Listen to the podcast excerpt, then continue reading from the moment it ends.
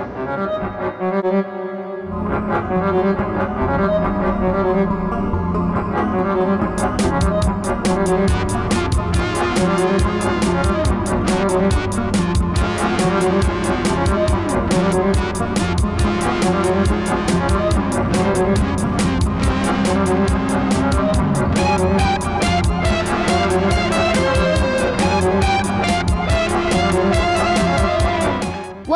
Critters and creeps, to another episode of Cadavercast. I'm Alberta, And I'm Cadaver Dad Jeff Burnham.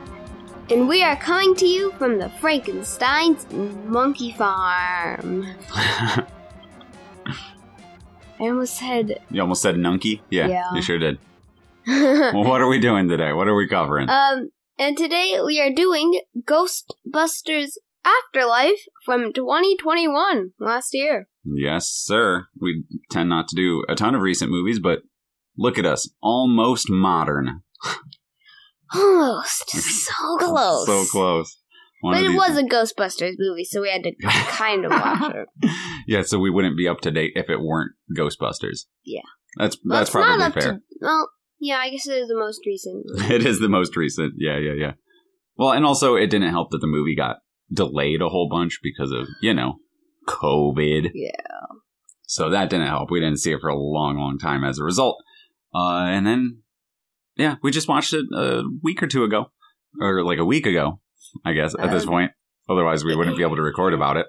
But we watched it about a week ago, and we've been chatting about it a little bit on and Mhm. off, and figured we'd put an episode out here, laying down these thoughts. So, Alistair, my man, Ghostbusters Afterlife. Where do we want to start with this? Do we want to start talking about it like in the scope of the series, or just talk about it as a, as a movie first? Like, kind of like I don't know. Um, I want to say it's very good. you like this one a lot? Yeah. Yeah. I like it a lot. Um, it brings back. It's basically like the first movie, just in the future. It's almost like a literal direct sequel. But like, yeah, okay. So yeah, it's like uh, a remake and a sequel at yeah. once, right? Yeah, yeah, yeah, yeah, yeah. So it's like what you like about it is that it's bringing back that first Ghostbusters story, but for like a new generation. That's kind of what you're getting yeah, at, right? like so it's like, Ghostbusters: The Next Generation. yeah, yeah, and so like hitting those points of the first movie. I Mhm. guess it, it would make sense to you because you've seen a lot of movies doing that recently. Yeah. You know, the Star Wars, um, uh, uh, Force Awakens, right? Very much Star Wars: A New Hope again, but with new characters, new generation, right? Yeah, yeah, yeah. So that would make sense. um, I was not as crazy about it as you were. Uh, I was a big fan of the first half of Ghostbusters Afterlife. oh yeah, yeah. I'll I'll put that out there. The second half, not so crazy about it, there but wasn't as many ghosts. Like we didn't get to see them. yeah, the that sequence, the whole you know, um, this movie's version of the the magic sequence from the first movie. Uh, there we go. That's the I think that's the name of the song, uh, where all the ghosts are going around, and there's like the one in the hot dog cart, and the one driving the cab in the first Ghostbusters, Yeah. and Slimer's there. We do get Right. the cab. We do get the cab one in this. Yeah, we get a few different like ghosts in that sequence, but not a ton there. Not a ton of other ghosts earlier either.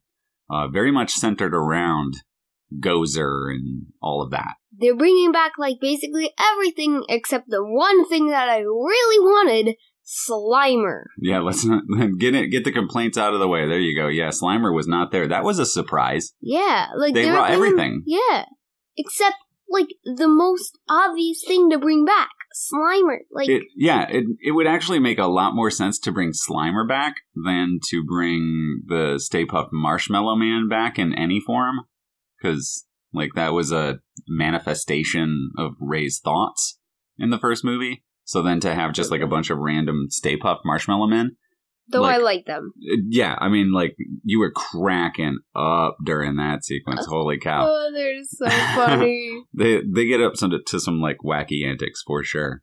But that was that was a surprise to not see Slimer to get all the way to the end because I was sure during the you know this movie's magic sequence that we would get Slimer.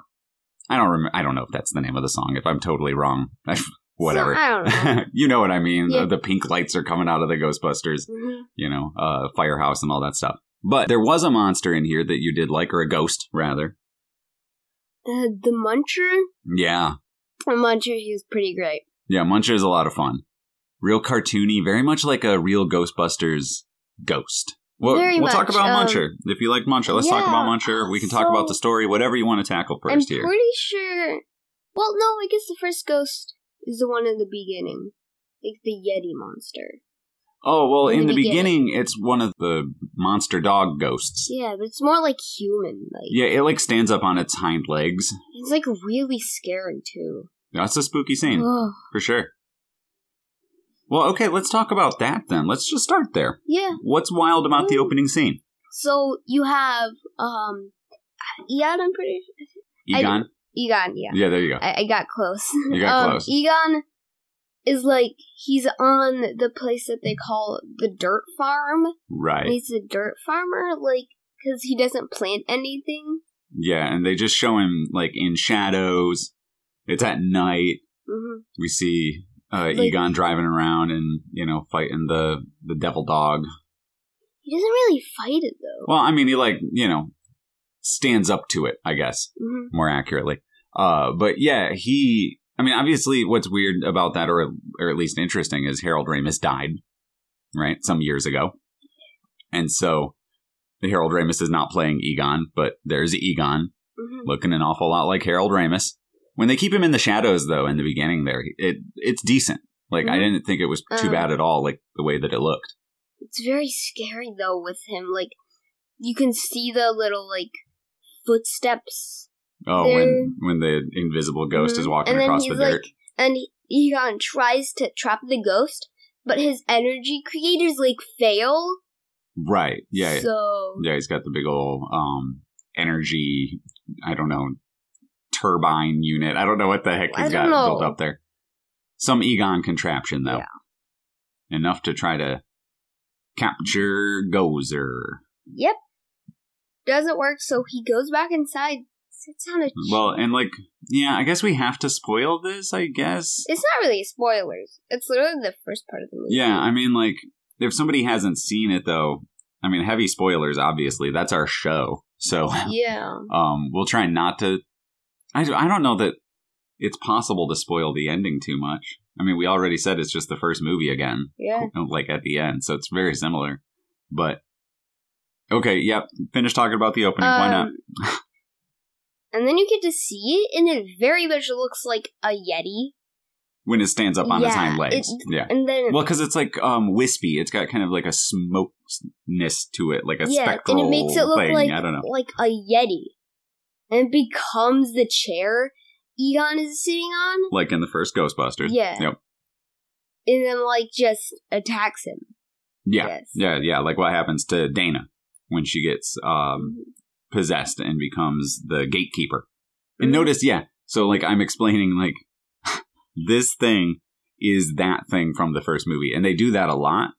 And that I really didn't mind too much in the first half of the movie. Like nods here and there, really cool. Um they they put just enough in that I felt you know, not overly fan serviced, but I also got the new characters It uh, who we haven't even funny. talked about. The movie is very funny. Yeah, yeah, we laughed a lot. I mean, I Uh. guess you know, especially at the first half of the movie, right? Like, and I mean, in the last half, there's still some really, really good stuff too. But the first half in particular had a whole lot going for it, at least in terms of you know bringing something new to the table. We had a new location, we had new characters, we had literally the next generation of uh, Ghostbusters in that uh, the characters in the movie, the our main characters, the mom and the two kids, are related to Egon. How? The mom is Egon's daughter, I'm pretty Mhm. sure, and our like our main characters are his grandchildren. Yeah. Um, Phoebe played by McKenna Grace, and Trevor played by Finn Wolfhard. Uh, Finn Wolfhard, who everybody would know best from Stranger Things. Uh, McKenna Grace, who's in a whole bunch of stuff. Uh, namely, for me, among the the stuff that I like the most, I liked Annabelle. Uh, what's the what's the one called? Annabelle. Annabelle comes home. It's uh, a Conjuring movie, but it's real silly, She's the real goofy fun. okay. So I think wait, she was the um the girl character, right? Yeah, with the glasses. Yeah, She is very funny. yeah, I liked her a lot. Um. Apparently, the kid who played podcast has only been in this movie, at least according to uh, Letterboxd. I mean, he may have done some television or something, but I guess I guess that's it. we're doing about a we're doing a podcast and talking about a A character named podcast. Yeah, Um. Oh, what is it? Uh, I think I can say some of the jokes in there in the movie. you want you want to spoil Yeah. some of the jokes? All right, Just like one of them. it. It's your show, my um, man. Well, why? What's what's with the jokes? Like, are you are you talking about like The first one. like the jokes that Phoebe's telling, or the comedy in the movie? The jokes that Phoebe's telling, definitely. Um, okay, so then, well, why don't you set up what the deal is with Phoebe and why these jokes exist in the movie? So she is basically like Egon, but Right. and like with the jokes, like because she's trying to have like friends, I guess. So she wants to have like right. Going moving to a new town yeah. because Egon left New York, stole a bunch of the Ghostbusters stuff, and went to live in the middle of nowhere to fight Gozer. hmm right? Like on his own. So the the uh, his his daughter inherits the house after he's gone, and yeah, they move out to this house in Oklahoma where they don't know anybody. The kids are new in town, of course. You know, like they've never been here, so it's you know this fish out of water story kind of a thing. But Phoebe is a kid Egon, Yeah. right? And has all the social skills of a kid Egon. Yes. Egon is very bad at that. He's super awkward. He's not a guy with the greatest social Yeah. skills. um though she does have some very good jokes um a yeah. lot of like Egon jokes too that are very funny Like trying to be funny, trying to be humorous, and it's like so forced. It goes from being painfully unfunny to funny again, right? It like crosses the Mm. line. so like the first time you see her um there's like a like kind of like a short brownout and she's like um and she's like trying to fix the power Yeah. something. She's tapped into the apartment buildings, like, I don't know, the electrical grid or whatever. Yeah. Um, yeah. Uh, the one that I really liked was like their summer school teacher was like he's trying to detect the source of like a mysterious like ghost power or something. Right. And that's Paul Rudd. Did, did you recognize him? Paul Rudd, who plays, uh, what's his name? No. Gary? Yeah, Gary Gruberson. No, I a not. seismologist and summer school teacher, as it happens. I did not He plays Ant Man in the Marvel movies. really. Yeah, I haven't seen Ant. I haven't seen any of the Ant Man movies in a long time. I guess not. I mean, he was in the you know the last Avengers movies, or at least the the last one. Because remember in Endgame, oh spoilers for the opening of Endgame, I guess. remember half of the half of all living beings have been erased from existence, and in the beginning of the movie, he comes back. He had been in the quantum like universe or whatever, down at the quantum level, and he comes back to find that half of everybody's gone. Do you remember that? Um, no, I do not Oh, remember right. those movies at all. He becomes necessary for them to like time travel. but he's like I can't like triang triangulate it, which like Right. so three detectors, and he's like, yeah, Phoebe, I thought you were being obtuse. No, So- wait, wait, wait, wait. Hold on. No, no, no, no, I no. You're messing it up because he's he's talking about how he triangulated. He's trying. He's been trying to triangulate the source of the seismic events, which are like caused by Gozer, like coming back or whatever, right? And he's been trying to triangulate it. And Phoebe says, "Did you use three sensors?" And he says, "I know how many sides a triangle has." To which she replies, I thought were being obtuse. "Right," and with a little wink. And then like That one cracked you up. You were Mhm. you were losing it for that one. but then the part that made it even more uh funny was he was like was that a geometry joke? Phoebe's like, yes, that's why I weeped. Uh, it's a very fun. Yeah, and and I liked Phoebe a lot. I like the idea of a of a kid Egon. That was really fun. You know, um, I liked Finn Wolfhard's character Trevor, who's just a regular kid. You know, he hasn't he has no like particular scientific aptitude, and he's just trying to fit in. You know, in this new community. Um, and he likes a local girl and everything. And I and I like that there's this whole setup of there's this family, this really dysfunctional family who's in this rough situation, who end up accidentally finding themselves forced to be the new Ghostbusters. There's something about that as an idea that I'm really drawn to. And I really enjoyed that, you know, getting to watch Trevor sort of stumbling through the awkwardness of teenage years, knowing that like any day now he's going to have a proton pack on his back. I I like that, you know. I like that tension of Yeah. how is this going to get there? Like how is Trevor going to cope with this?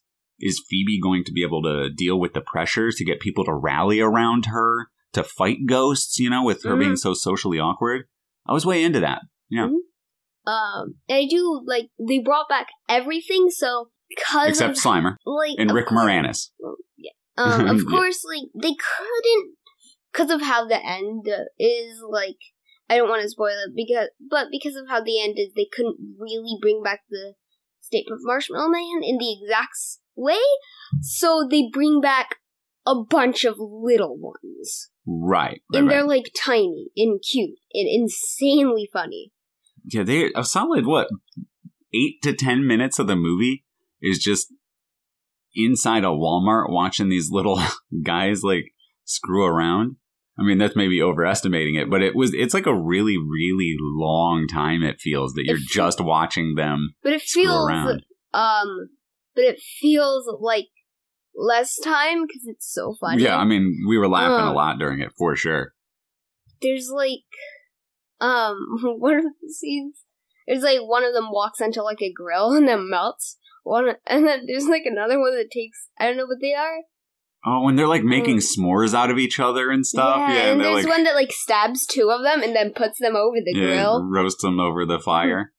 Yeah, Uh-huh. yeah, yeah, yeah. That's really funny. I love how, like, this is the one thing that I really do like about the mini Stay Puft Marshmallow Man is that they are pure chaos. Yeah. Like, they don't even Uh-huh. care if they individually get melted. Like, they are just, they're They like put- gremlins. That's what they are. They're like they gremlins. put one of them in a literal blender. Yeah, yeah, they're like gremlins. That's what that's that's really why Uh-huh. like the humor of that kind of works is that it's just chaos like gremlins. Mm-hmm. Yeah. Um. So it's pretty great. Um. Like, but it's like, um, in the later half, I like the earlier half better than the later half. It's like the later half is just Ghostbusters again. Sure, sure, sure. Like, I mean, I don't want you to feel the same way I feel about it. Like I want you to feel your own it- way like, about the I movie. kind of, it's kind of like that, but like, it's good. Um, it has some very different parts. yeah. But like, I feel like it's just part of it is just the same thing again. It's like, well, I don't know. I mean, you haven't even been talking about that last half of the movie, Yeah, which last usually half- we're at within 10 minutes of the start of the episode. Because the last half, Phoebe and Trevor, I mean, they're still there, but the movie definitely takes a lot of agency out of the characters' hands in order to give more agency to other more familiar characters and also to just repeat certain narrative beats again. There's the the creation of the uh, gatekeeper and keymaster happens again. So it's just, you know, two of our random characters become, you know, gatekeeper and keymaster. So I, that I was less crazy about. I mean, some like, and some of that stuff works, like not on, not like on a whole necessarily, but there's the stuff where one of the characters is getting chased by one of the, the like, the dogs, you know, the Mhm. dog monsters. And that's a pretty good sequence, you know, like that's a really good execution of that sequence. Mhm. So it's not like the things that I have problems with, I have total problems with. It's like an element of each, you know, and kind of the Mhm. last half is like, ugh, you know, because And it Yeah, like alternates though. It alternates between like eh, and like funny and Yeah, yeah, kind yeah. of like alternates. and I think I got a little more frustrated with it, um, in no small part because I mean I am a screenwriter. I do teach screenwriting, and I'm not saying that I'm a better screenwriter than anybody who worked on this movie or anything to that effect. But I was as a screenwriter myself, and was someone who teaches screenwriting, hoping to see some of these elements from the beginning pay off more clearly in a way that is beneficial to this new crew. And I don't feel like the end of the movie did them a ton of justice. They got to be a part of things, but like, I don't know. Should we, should we talk about that ending? Like how that happens? I don't, I don't know. I'll just, I'll leave it at that. The movie takes a lot of the agency out of their hands just to like repeat things from the first movie. And that's where I had a problem with it. Um, I mean, I didn't necessarily have a huge problem with like some of those choices because they make sense from a business perspective. But I definitely wanted more Phoebe, Trevor, you know, Mhm. and the family being Um, Ghostbusters. And like the I did like the Egon ghost thing within like um I think it was like a basement thing. Like when he's invisible. Um, yeah, and he's like, and then Phoebe goes into like the basement, and he's like using lights to guide her. Yeah. it's really cool, yeah. and like it's also spooky because it took me a little while to figure out what was happening. Oh, that it was Egon. yeah, because I'm like, wait, what is a ghost doing this? at first I thought it was the Yeti. Oh, I gotcha. I gotcha. Um, Yeah, no, I liked that because it's a great way of, you know, using this Egon character who never got a proper send off in the series because we never got a proper Ghostbusters 3 before Harold Ramis died, which many fans are still bitter over, I am sure. But Harold Ramis, you know, at least his character is here. Um, and I like those parts where he is invisible, where it is just clearly the spirit of Egon turning lights, guiding his family, trying to connect with them after his death, right? That Yeah. afterlife. And I like that a lot. It's it's got a lot of heart to it, Mhm. despite the fact that it's just a light moving around a room. and he's like, like showing Phoebe like how to like fix the ghost thing. Yeah, the Like proton the- pack. Yeah, which I don't know. It makes no sense because, like, if he can use the lights, like, uh, wouldn't would he be like? I don't know. Would he be if is Oh, he like inspiriting the lights or something? Well, Or, yeah, like, he would he move. using- He moves the lights, like with his, you know, like a, as a as a ghost, he can pass through things, but he can also probably channel his energy into a point to move things, right? Yeah, I but mean- then couldn't he just fix the thing himself? He could. I, I at least have an explanation for that that makes sense. Uh, I think that he would want Phoebe to be able to fix it herself to make sure that she was capable of using it. Right? That makes sense. The bigger question is if he had a proton pack the whole time that was two bits away from being completed, why did he not have a proton pack in the beginning if he had one that was two bits away from being completed? Unless, oh, wait, no, I may have just answered my own question. Unless the proton pack wasn't two steps away from being completed and he had been working on it since he died. There's that there's that possibility. I didn't think about that. That explains it. That would explain it. I, I would or I wish I'd thought of that before. broken. Like during his like his um ghost hunting in the the opening scene, like in that part Uh, where yeah, maybe, maybe. I don't know. I, at least there's an explanation. I'm I'm just happy to have found an explanation for it because that was one of the logic holes in the movie. Um, and I wouldn't call it like a plot hole because I mean a plot hole is where literally something does not make sense.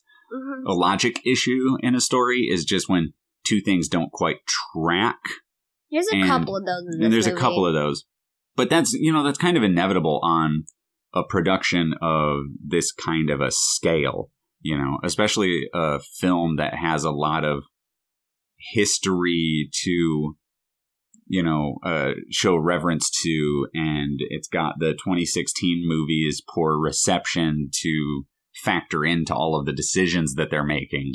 And so uh, like from a business perspective this movie was very difficult to put together i am sure. Mhm. it also, I can't imagine, have been easy for Jason Reitman to, and like, and this may sound weird, and go with me, listeners, but like I can't imagine that Jason Reitman found it easy writing Ghostbusters in a way that would be totally pleasing to audiences specifically because he's probably too close to it. You know, I feel like growing up the son of Ivan Reitman. Ivan Reitman made the first, uh, the first movie, right? Uh, the first two movies actually, but um, being that close to you know his father, trying to replicate something that other people are fans of without being related to Ivan Reitman, he can't himself be that kind of a fan, right? And understand exactly what fans want. So, yeah, I understand why he was hired from a business perspective, right? Let's hire Jason Reitman, keep it in the family. But then, yeah, I mean, he's just in a tough position, I think, you know? I can't I can't imagine it was easy to try to put yourself in the mindset of a fan rather than son of the director, right? You know what I mean? Anyway, Yeah. that that's my musings on Jason Reitman. Uh, I, I could be totally wrong.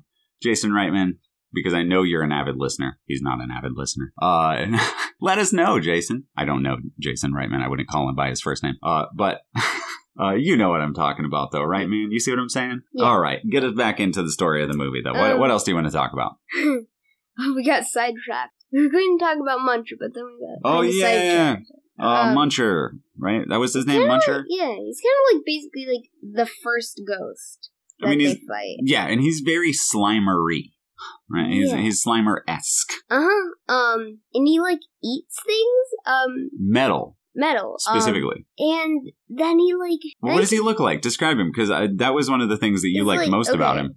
He's like if you take Slimer, make him blue, make him longer, and then give him a, more legs. Yeah, didn't he have like a tardigrade thing going for him?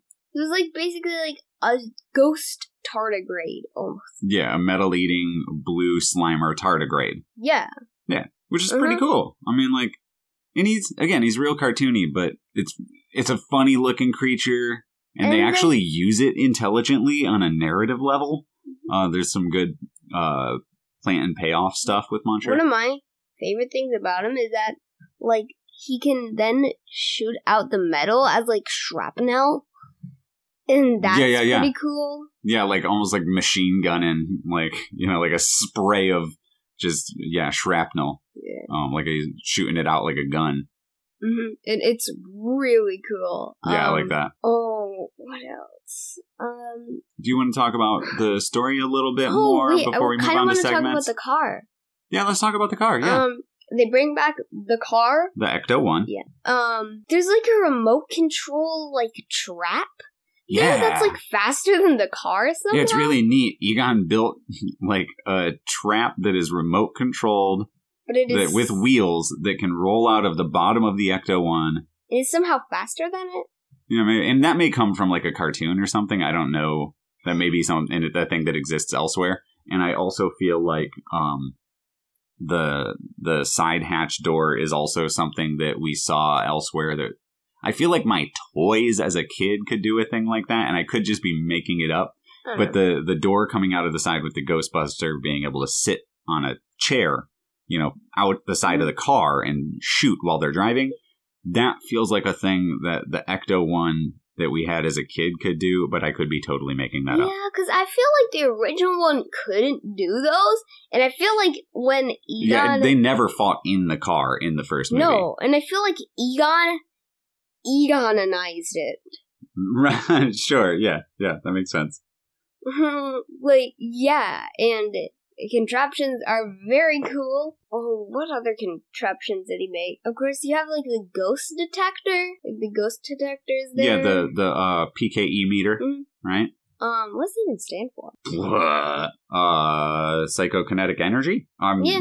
Detector. I'm I'm throwing that out there. That actually also- makes a lot of sense. I was trying to find a picture of the Ecto One toy that we would have had as a kid.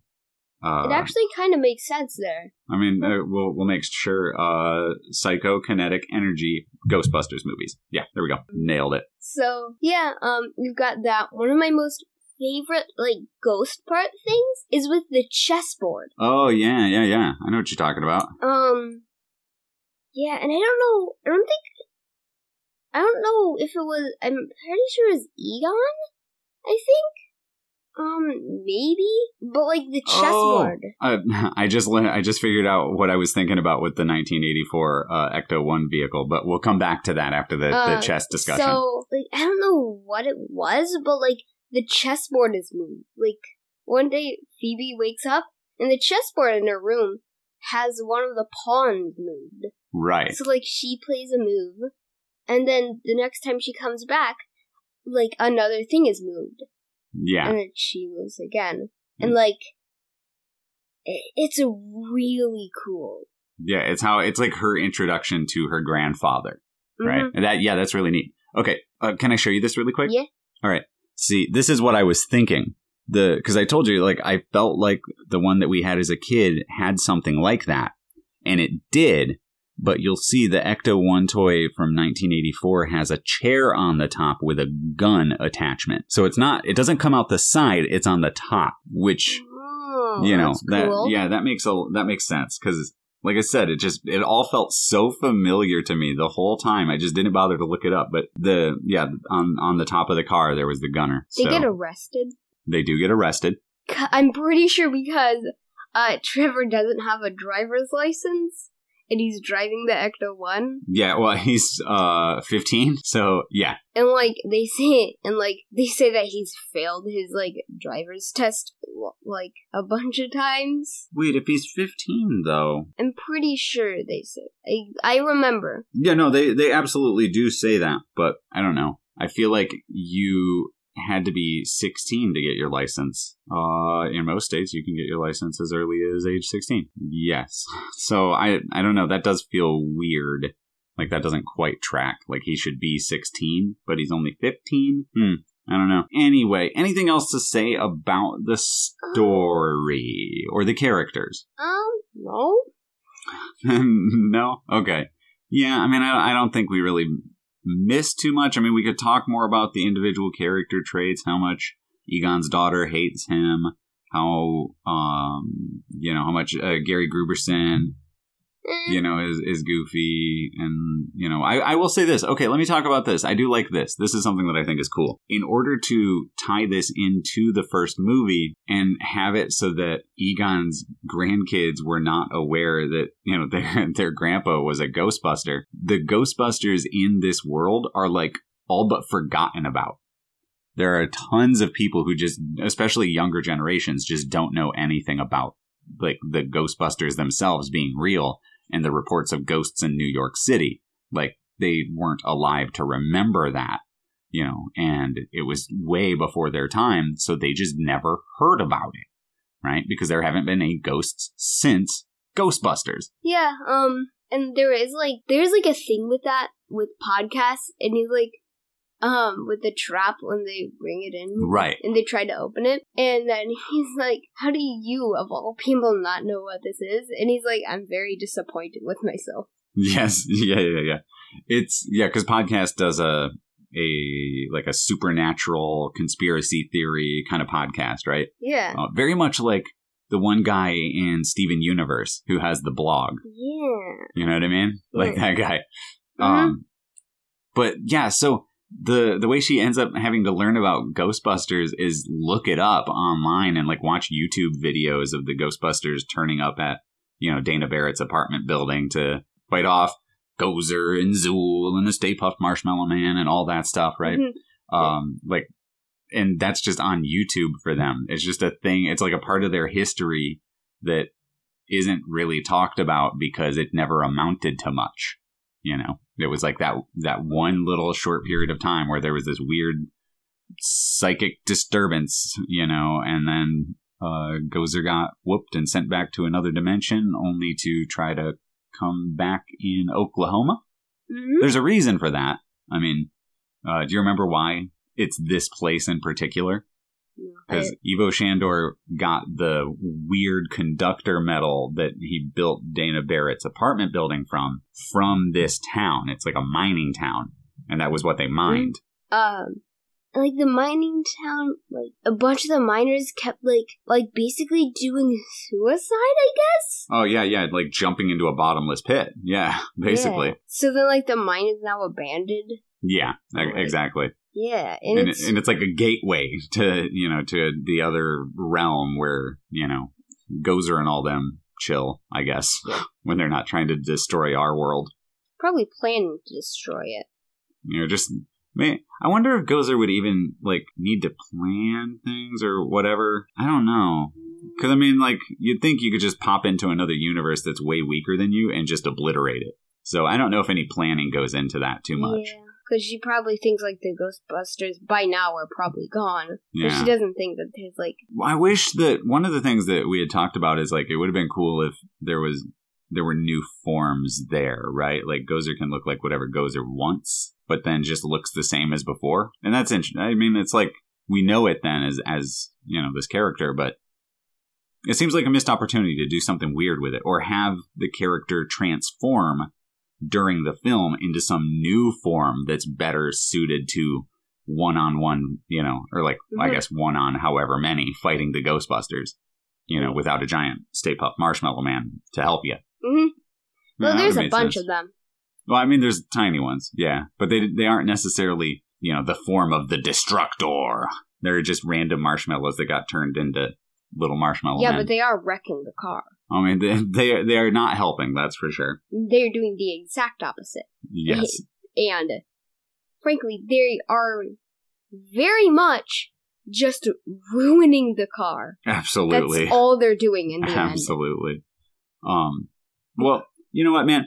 Uh, that was the last thing that I wanted to say Mm. before we get into our sections. If you've got nothing else, So yeah, let's do Beastly bestie. the coolest monster moment. Um, you do yours first. I need a time to think. Okay, mine is probably I don't know. I want to say there's there's a payoff with Muncher. I I don't know that it's like the coolest monster moment, but it was the moment that I was most like impressed by, at least on a on a screenwriting level. The payoff that was devised for Muncher is really smart, and I and I was just happy to see that that kind of like a really smart plant and payoff. Um, really subtle, but otherwise, yeah, the monster stuff is a lot of the same stuff from the first movie. So I'm just trying to think of things that aren't the first movie stuff, I would and that- probably say mini Stay Puft marshmallows.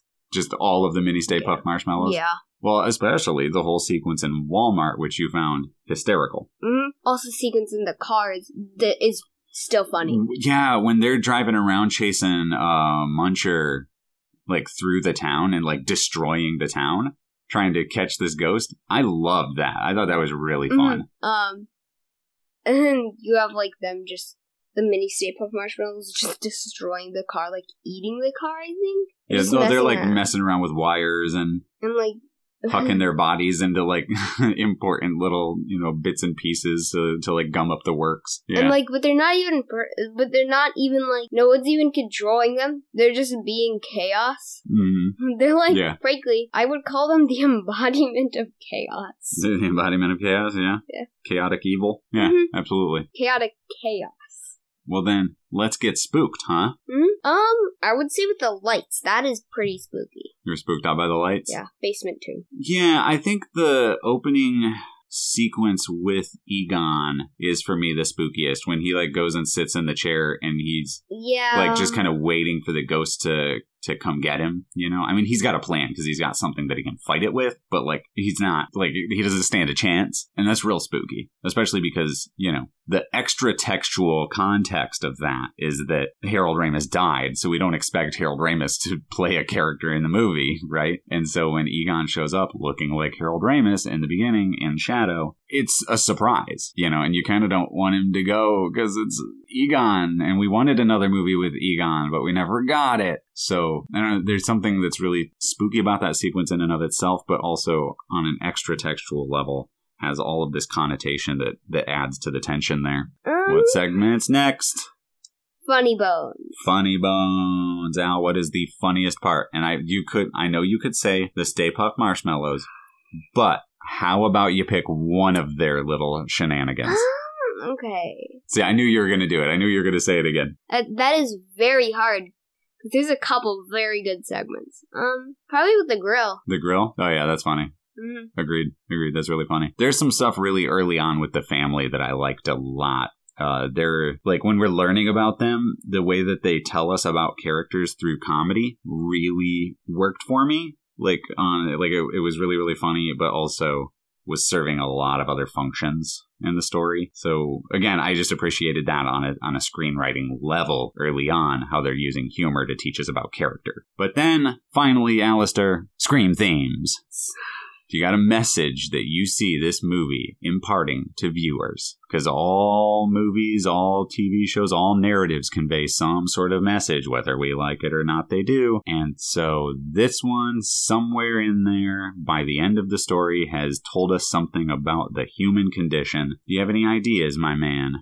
I don't know how to say this. Say it the best you can, and I'll help you sort it out. Um, Just get it out. some things that don't fit in are good. Okay, okay, okay. I see what you're saying. That like it's something about the character of Phoebe, right? That Yeah, people would like look that. at Phoebe and think that Phoebe is, you know, uh, useless, maybe not worth talking to, too weird to be a friend, you know, or whatever. But what people fail to see is that Phoebe has a lot of value hmm as a human being, right? Sure, yeah. I mean, I wish the movie had more time to give us more of that, but the movie definitely does deal with this girl who has social anxiety issues, or maybe not social anxiety, she just doesn't know how to deal with people socially, like Egon, but that because of that, people tend not to recognize how great she is. hmm Yeah, we don't see a lot of that, but that is in the story. We're told that at least. So yeah, absolutely, that is in there. I like that, man. Good job. Thanks. Well, you want to tell our listeners where they can find us online, support us, all that kind of business? You can find us on Patreon at patreon.com slash word salad. Oh, and I didn't tell you, or maybe I did. In May, we are dropping the 50th episode of Cinemuck, which is my Patreon exclusive podcast. Uh, hitting 50, man. That's, that's a big deal. Yeah. I don't know what I'm going to do for it yet, but it's going to be big. I only realized it was going to be the 50th, like while editing the 49th. So, yeah. But, um, yeah, patreon.com slash word salad. Check us out there. Get exclusive content. Alistair, how else can they support us?